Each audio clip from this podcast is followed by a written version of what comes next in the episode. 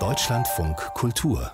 Fazit ins Funkhaus gekommen ist meine Kollegin Gemma Pörzgen. Sie ist Journalistin und Chefredakteurin des Fotojahrbuches, das die Nichtregierungsorganisation Reporter ohne Grenzen herausgibt, jetzt schon zum 27. Mal. Und sie ist im Vorstand von Reporter ohne Grenzen, auch Gründungsmitglied. Bevor wir über Fotostrecken und den Schwerpunkt des Buches reden, lassen Sie uns kurz auf die Situation für Journalistinnen in Deutschland schauen. Sind sie mehr als in Vorjahren mit Gewalt konfrontiert, wenn sie Demonstrationen und anderes auf der Straße dokumentieren und auch recherchieren?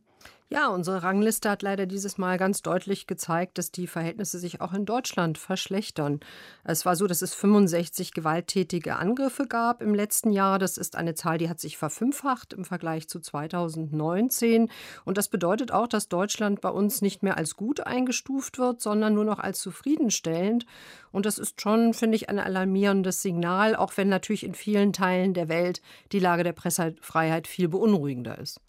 Im aktuellen Buch Fotos für die Pressefreiheit 2021 beleuchten Sie Brennpunkte in rund 20 Ländern. Den Schwerpunkt legen Sie aber auf die Proteste, die nach der gefälschten Präsidentenwahl in Belarus losbrachen. Ist das momentan der größte Konflikt in Europa? Der größte Konflikt in Europa, weiß ich jetzt nicht. Ähm, es ist tatsächlich so, dass Belarus für uns ein Land ist, das uns besondere Sorge bereitet, weil eben dort wenig Öffentlichkeit herrscht. Nicht? Es ist so, dass es sehr schwierig geworden ist, auch unter der Pandemie für viele Kollegen einzureisen, um tatsächlich aus Belarus zu berichten. Auf der anderen Seite haben sie große Einschränkungen für die unabhängigen Medien in Belarus, die es im letzten Jahr doch noch freier arbeiten konnten und über die wir viel erfahren haben von den großen Protesten, die im Sommer sehr eindrucksvoll gewesen sind gegen die Wahlfälschungen in Belarus.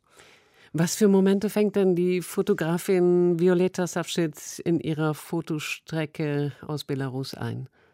Ja, die Fotografin Violetta Savcic ist selber erst 29 Jahre alt, arbeitet seit vier Jahren als Fotografin und ist tatsächlich sehr viel unterwegs gewesen im letzten Jahr in den Straßen. Sie fühlt sich als Zeitzeugin historischer Ereignisse in ihrem Land und ist selber zwischenzeitlich verhaftet worden, saß irgendwie ein paar Tage sozusagen, bis sie dann wieder freikam und musste so auch sich verstecken, auf dem Sofa schlafen, also hat vieles in Kauf genommen. Wir haben sie heute im Gorki-Theater irgendwie eingeladen eingeladen und mit ihr eine Veranstaltung gemacht. Und ich war einfach sehr beeindruckt, wie stark so eine junge Frau sich eben dadurch, dass sie diesem Beruf so verpflichtet ist, eben auch einen großen Mut entwickelt, das alles weiter zu machen, auch wenn die Bedrohungslage für Journalisten und Journalistinnen und auch Fotografen und Fotografinnen in Belarus natürlich sehr, sehr ähm, besorgniserregend ist. Können Sie eines der Bilder beschreiben und der journalistischen Arbeit, mit der sie das Ganze komplettiert? Also die Proteste hatten ja ein sehr stark weibliches Antlitz und äh, das ist eben auch ein Thema, das ähm, Violetta sehr beschäftigt hat und sie hat eben vor allem die Frauenmärsche, die immer am Samstag stattfanden, fotografiert und sehr interessant festgehalten die Gegensätze, diese friedlichen Proteste mit der wirklich sehr martialischen Gewalt des Regimes, das eben aufmarschierte mit schwer uniformierten Sicherheitskräften. Und da hat sie dann eben zum Beispiel eine Frau, das Bild fand ich besonders eindrucksvoll, die im Braut Brautkleid eben auf die Straße ging. Das war das Brautkleid ihrer Mutter und mit dem sich eben fotografieren lässt. Und diesen Kontrast einfach, den arbeitet sie sehr stark heraus.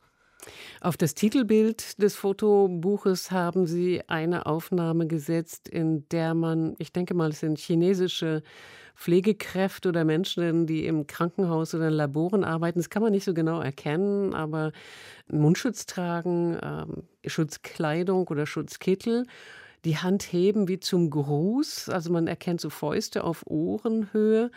Wo kommt diese Aufnahme her?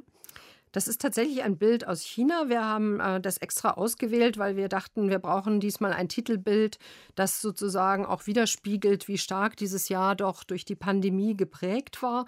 Es ist Krankenhauspersonal, ähm, Frauen, die eben in weißen Kitteln da stehen, die Hand erhoben, fast schon militärisch gedrillt Und es schien uns sehr, sehr gut äh, wiederzuspiegeln, sozusagen, was dieses äh, Jahr bedeutet hat, auch für die Pressefreiheit.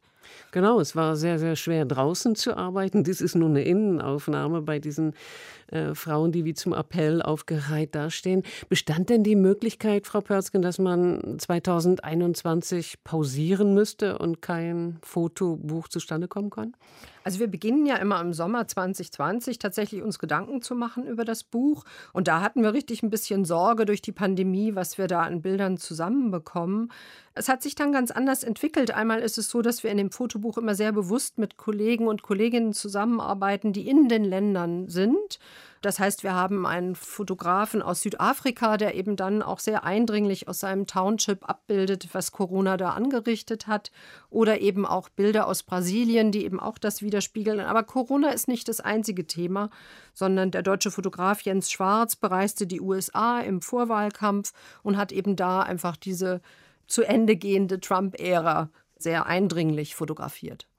Trotzdem ist es so, dass die Pandemie wohl sicherlich weltweit repressive Tendenzen verstärkt hat. Es gab in Ländern wie China, Serbien und Venezuela Festnahmen von Medienschaffenden, die über Corona berichtet haben und natürlich Desinformationskampagnen wie in Ungarn etwa. Wie schlecht steht es denn im weltweiten Maßstab um die Pressefreiheit?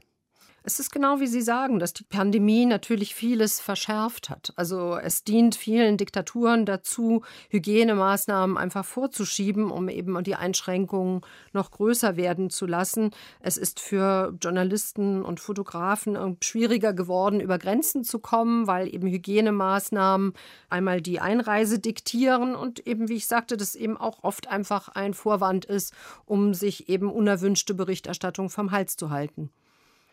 Heute hat die NGO Reporter ohne Grenzen Fotos für die Pressefreiheit 2021 veröffentlicht. Der Erlös fließt in Nothilfe für verfolgte Journalistinnen. Es werden Anwaltskosten davon bezahlt und medizinische Hilfe. Über den Schwerpunkt dieses Bandes habe ich mit Gemma Pörzgen gesprochen. Sie ist Chefredakteurin des Fotobuches und im Vorstand von Reporter ohne Grenzen. Schönen Dank für den Besuch. Vielen Dank.